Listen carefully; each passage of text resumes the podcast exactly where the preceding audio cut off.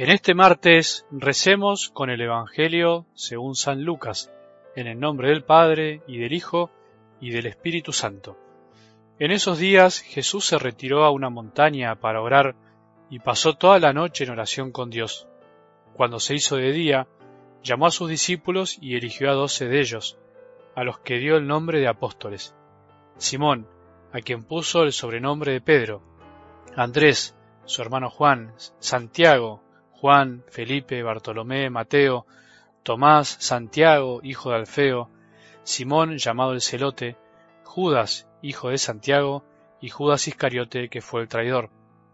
Al bajar con ellos, se detuvo en una llanura. Estaban allí muchos de sus discípulos y una gran muchedumbre que había llegado de toda la Judea, de Jerusalén y de la región costera de Tiro y Sidón, para escucharlo y hacerse curar de sus enfermedades los que estaban atormentados por espíritus impuros quedaban curados, y toda la gente quería tocarlo, porque salía de él una fuerza que sanaba a todos. Palabra del Señor.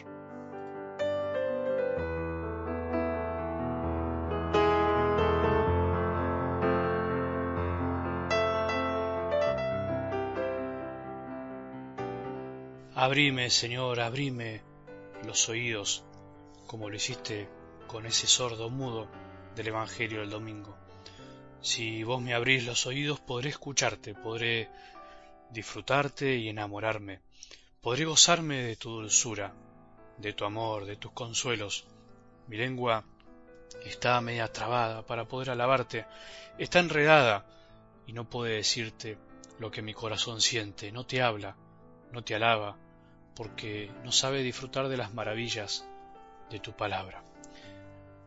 Abrinos los oídos, Señor, para que podamos escuchar tu música tan dulce, la música del corazón, la música de tu palabra que me habla de tantas maneras, de tantos modos, para que tu amor me enamore, para llevarme al desierto una vez más, diciéndome lo que necesito al corazón.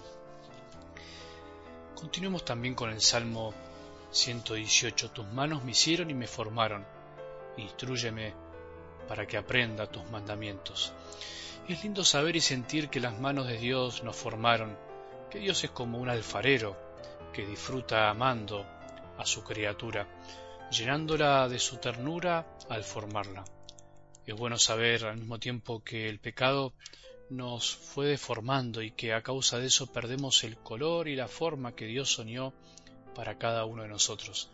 La maravillosa obra de Dios, que somos vos y yo, todo ser humano, pierde su rumbo y su guía por apartarse de los mandamientos de Dios, que no son otra cosa que eso, rumbo, guía, luz para el camino.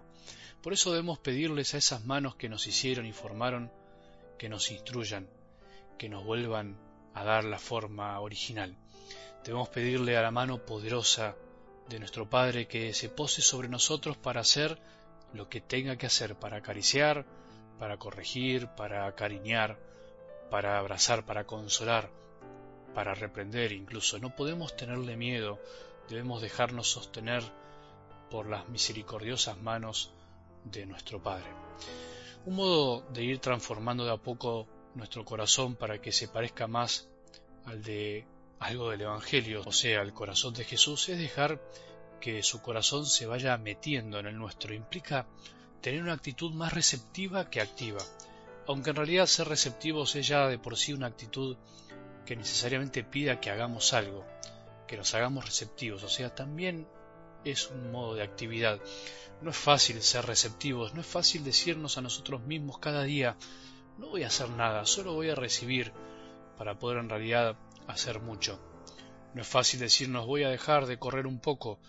Muchas veces en la vida no hacer nada es hacer mucho porque, aunque nos parezca a veces una contradicción, no hacer nada es entregarse. Y para eso hay que trabajar. Siempre hay tiempo para la acción.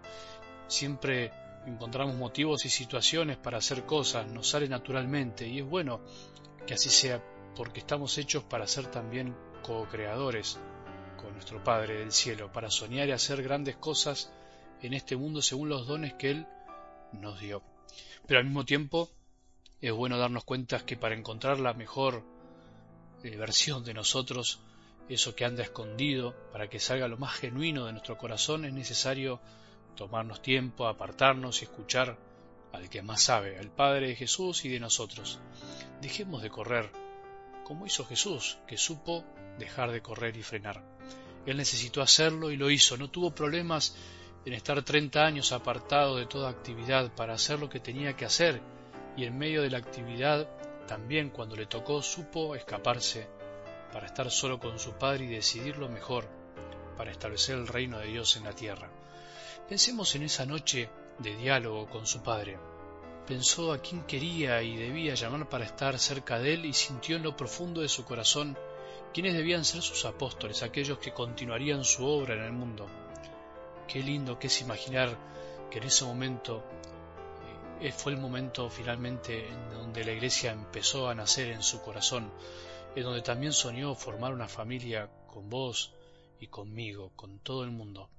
Las cosas grandes y lindas, de las obras que perduran en el tiempo, no nacen de un impulso de nerviosismo, de un arrebato místico maravilloso tampoco, de una pelea con alguien, de una idea aislada. No, las grandes obras de Dios como la iglesia que Jesús quiso fundar para darnos a nosotros la posibilidad de conocerlo, nacen de la fecundidad, de una actitud que sabe esperar y escuchar, sabe dejar de correr. Él supo esperar y escuchar a su Padre. No eligió con el apuro de aquel que desea hacer su proyecto y su plan. Jesús supo retirarse para enseñarnos que los nacimientos deben estar precedidos siempre por deseos del corazón de sueños, de una voluntad que busca lo que desea y que sabe que las cosas grandes se van gestando y desarrollando en el tiempo. Así se concibió la iglesia. Podríamos decir que en esa noche, también ahí, en esa noche de oración, Jesús pensó en vos y en mí, nos deseó con todo su corazón para que seamos discípulos en estos tiempos, los apóstoles de este tiempo.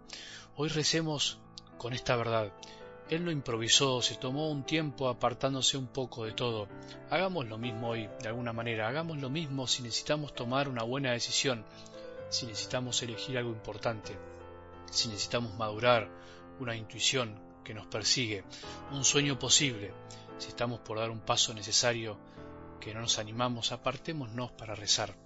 Recemos también imaginando a Jesús esa noche no somos frutos de la improvisación divina, no somos un producto del azar, somos amados y deseados por un Dios que es Padre y que desde siempre nos eligió por medio de su propio Hijo y que al mismo tiempo con su vida nos enseña el camino de la sabiduría y de la paciencia.